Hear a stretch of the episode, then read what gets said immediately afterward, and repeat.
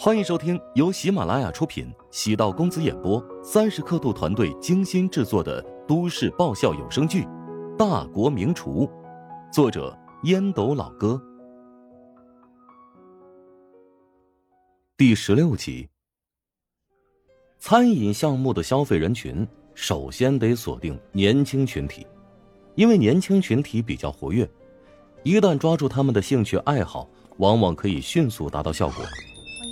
现在市面上很多网红餐饮店便是这么出现的。乔治点了一杯十块钱无限续杯的咖啡，在咖啡馆坐了半天，直到下午四点左右才离开。男店员松了口气，与女店员低声抱怨：“哎，真怕他继续待下去，不然今天的利润被他无限续杯能坑没了。”唉，长得高高大大、眉清目秀的，没想到这么抠门。乔治没听见两名店员的议论，其实听见也无所谓，他不太在乎别人的眼光。如果让自己活在别人的世界里，你永远只会是配角，你不能改变别人对自己的看法，但强大实力，通过努力改变命运，可以愉悦自己。打开地图导航，返回住处，走了半个小时，手机响起，小姨子打来的电话。她和亲姐说话的语气如出一辙，总是带着质问的语气。你在哪儿呢？在中山路，对面是蓝天大厦。乔治左右观察，目光落在右手边一栋宏伟的标志性建筑物上。你在那儿等着我，我十分钟之后来找你。乔治站在花坛边等待十分钟，熟悉的轿车打着双闪靠边。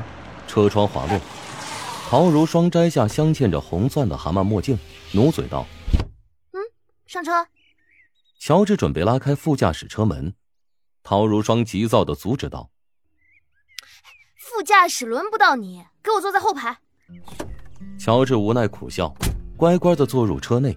香水味跟他姐的风格截然不同。陶如雪喜欢混合花型，所以车载香水。混合着橙花、茉莉、晚香玉等白色花卉，与香银草、广藿香等富有个性的黑色木质气息交相辉映，温婉而大气。而陶如霜喜欢水果型，使用的是香奈儿、加布利尔，年轻又勇敢，仿若揣着一颗跃跃欲试的少女心。找我有什么事儿啊？是为了昨晚的事啊！唉，你捡到酒店的那个女生酒精中毒，被室友送到医院。为什么会找你啊？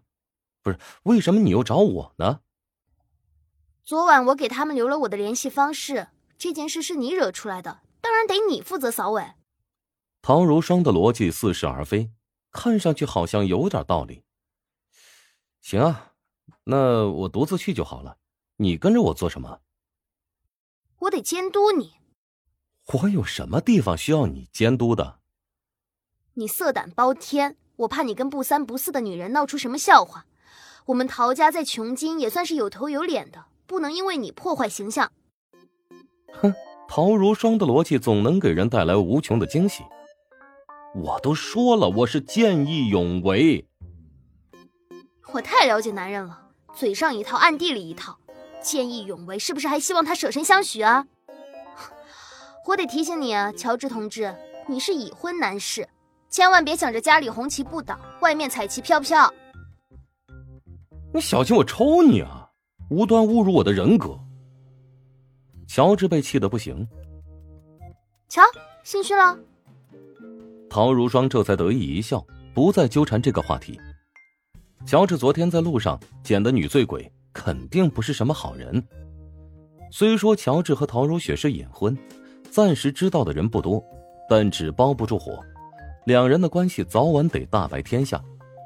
如果乔治跟他牵扯上什么关系，后期被媒体察觉、大肆宣传的话，会造成不好的效果。陶如霜觉得自己是在防患于未然。罢了，你就这么想监督我？行，你就监督吧。乔治跟小姨子说话还是注意分寸。总不能像和老婆说话那样无所顾忌，彻底翻脸。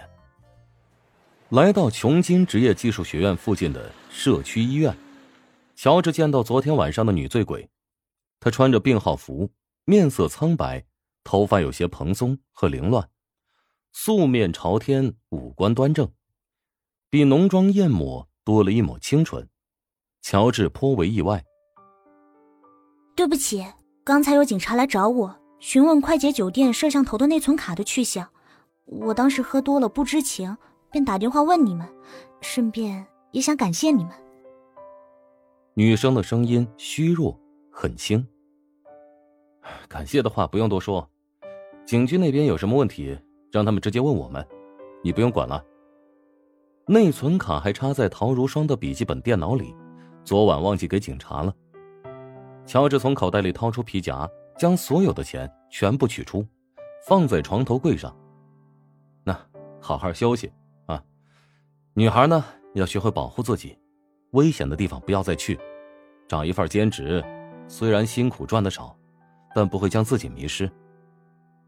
陶如霜皱了皱眉，乔治给的钱太少了，两三张红票子，再加上五十、二十，还有几个钢镚，实在看不下去了，从自己包里取出粉色钱夹，抽出十张压在上面。女生捂着脸，呜呜的哭泣。情绪很复杂，他知道乔治和陶如霜都将自己看成是出卖灵魂的女人了。旁边的室友提醒道：“你误会小婵了，如果不是家里出事，她也不会去那么乱的地方。”小婵连忙抬起头阻止道：“求你，别说。”没人愿意将伤疤揭开给别人看，尤其是自尊心很强的女人。陶如霜有些好奇。原本她以为小婵是那种不洁身自好的女人，现在看来另有隐情。说吧，或许我们可以帮你。”陶如霜诚恳的说道。小婵摇头，泪水打湿床单。室友终究还是没忍住。小陈家里的条件原本还行，他爸甚至还承包了学校的食堂，只是他爸前不久出了点问题，被判了十年。妈妈受到刺激，还遭遇车祸，如今躺在重症监护室，每天得花一大笔钱。原来是为了救自己的母亲，乔治和陶如霜对视一眼，若有所思。离开医院，两人前往昨天出警的派出所，将内存卡交上，少不了被警察批评一通。乔治发现陶如霜眼角有蛛网般的血丝，突然邪恶的想。小姨子会不会昨天晚上熬夜，把视频全部研究了个遍呢？陶如霜见乔治没有上车，独自朝前走。不坐车吗？离小区没多远，我走路吧。哼，好心当做驴肝肺。陶如霜咬唇，跺脚上车。想了想，他开车朝乔治直奔而去。即将还有五十厘米的时候，突然打了个转向，吓得乔治狼狈的朝路边扑倒，差点摔到花坛里。这就是不给本姑娘面子的下场！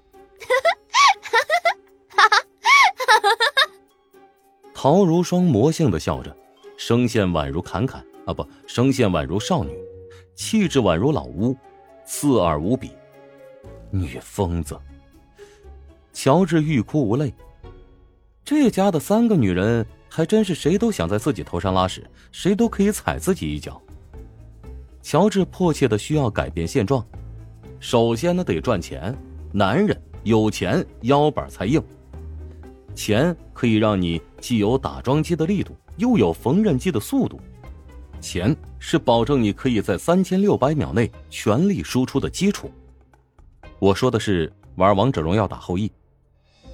方才路过职业技术学院的时候，乔治看到很多学生围着门口的大排档购买食物。此刻，突然脑海中闪过一道光芒，一个不错的创意在他脑海中浮现了：网红食堂。哎，大学的一些很有特色的学生食堂陆续在互联网广为流传，而且引起了很多人的关注，但却没有持续效应。本集播讲完毕。感谢您的收听。如果喜欢本书，请订阅并关注主播。喜马拉雅铁三角将为你带来更多精彩内容。